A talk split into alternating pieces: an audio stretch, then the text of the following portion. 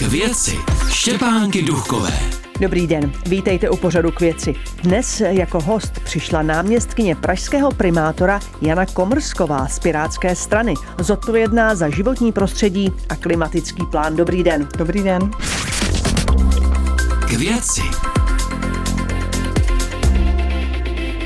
Praha chce do roku 2030 investovat 230 miliard korun do opatření na snížení emisí oxidu uhličitého. Co se za ty velké peníze změní? Bude se nám lépe dýchat v Praze? Praha přijala strategický dokument, který se nazývá klimatický plán a ten je tvořen z několika opatření, která konkrétně 69 a ty se samozřejmě mění podle aktuální situace a jsou rozděleny do čtyř eh, základních, zásadních prostě takových oblastí. Je to vlastně udržitelná doprava, je to cirkulární ekonomika, je to energie a je to adaptační opatření, čili zelení, když to zjednoduším. Takže to jsou takové jako opatření, kterým by se měla Praha řídit a vlastně jde všechno k tomu, aby se Pražanům žilo lépe, aby jsme se prostě v 21. století podle toho řídili. Ten plán v minulém volebním období kritizovali některé politické strany, mimo jiné ODS, která je teď součástí koalice. Jak se domluvíte?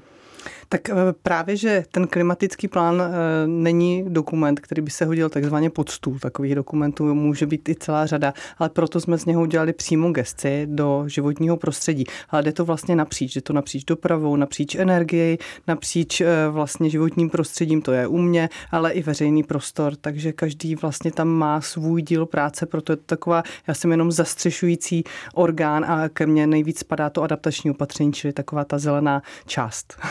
Tak ale přesto i v té zelené části se domluvíte s ods Určitě.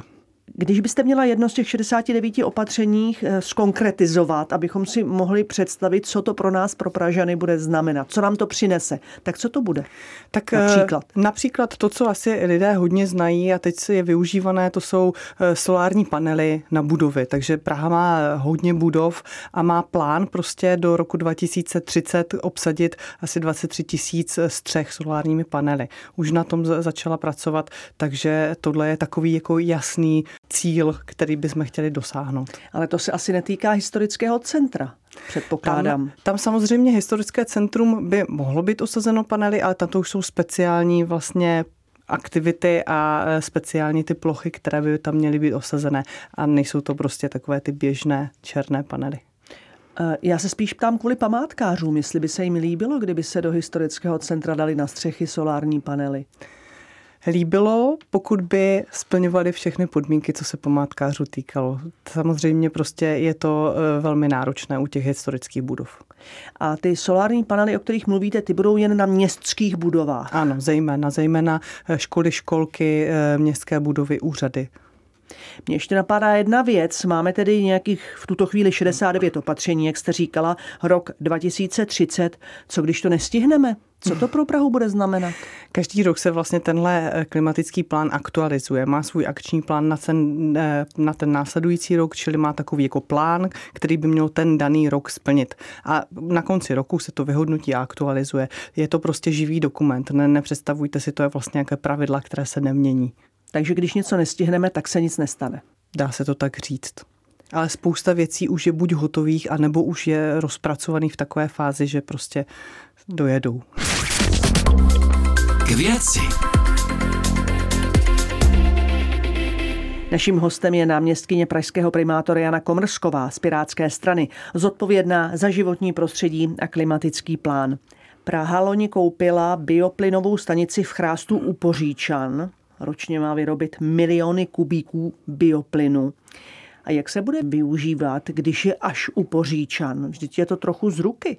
Ta bioplynová stanice teď v současné chvíli umí pouze zemědělský odpad. E, vlastně tak se koupila, e, teď se plánuje vlastně přestavit na gastroodpad, který se bude vozit z Prahy, který vlastně je nevyužitý v Praze a bude se vozit do téhle bioplynové stanice a bude se využívat přímo tam jako hnojivo pro e, danou oblast. To znamená, že to, co tam vznikne, ten biometan, hmm. ten zůstane tam u těch poříčan a vůbec zpátky do Prahy nepoputuje.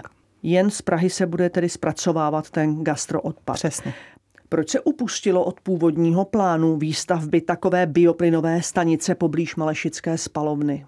Ano, eh, ono se o tom uvažovalo, nicméně to má eh, několik jakoby konsekvencí, které mají eh, nějaké stupně a zejména se eh, lidé báli nepříjemného zápachu tady z téhle bioplynové stanice.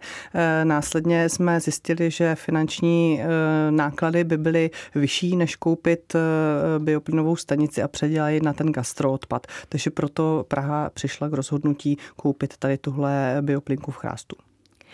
Pojďme na další téma. V Praze jsou už několik let přemnožené nutrie. Lidé je krmí i přes ty varovné cedule. Jaké škody mohou nutrie napáchat?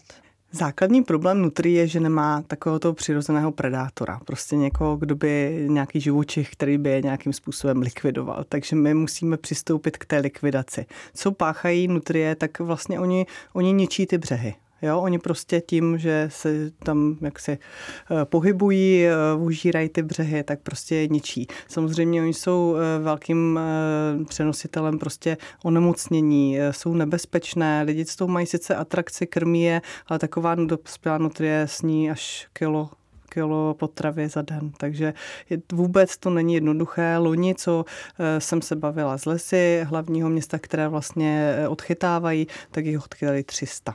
Jak Praha chystá se regulovat ten počet nutrií? Jaký na to máte recept? Jak, se, jak, je, jak snižovat ty počty? Zatím kromě eh, toho, že musíme vlastně edukovat eh, občany a turisty, i když tohle je náročné, aby to nebrali jako atrakci, aby je nekrmili. Vlastně tím se rozmnožují zejména, že vlastně eh, lidi tam chodí krmit, tak žádné konkrétní, kromě odchytové opatření nemáme.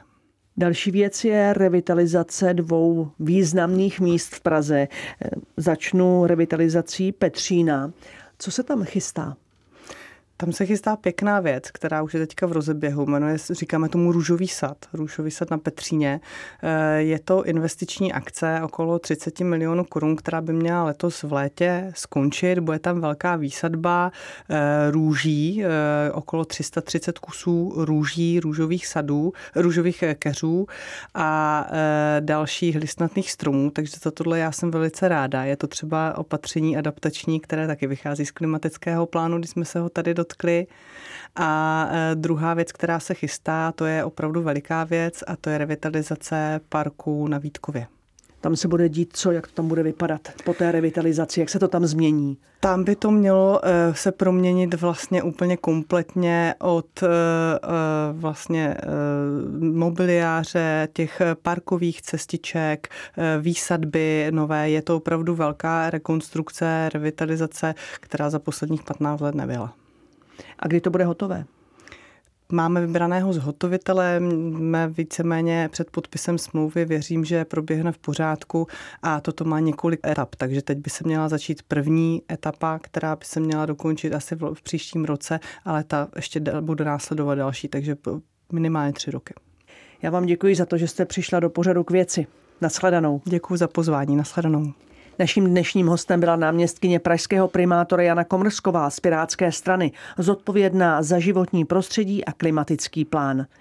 Děkuji za to, že jste nás poslouchali a těším se za týden zase naslyšenou. K věci.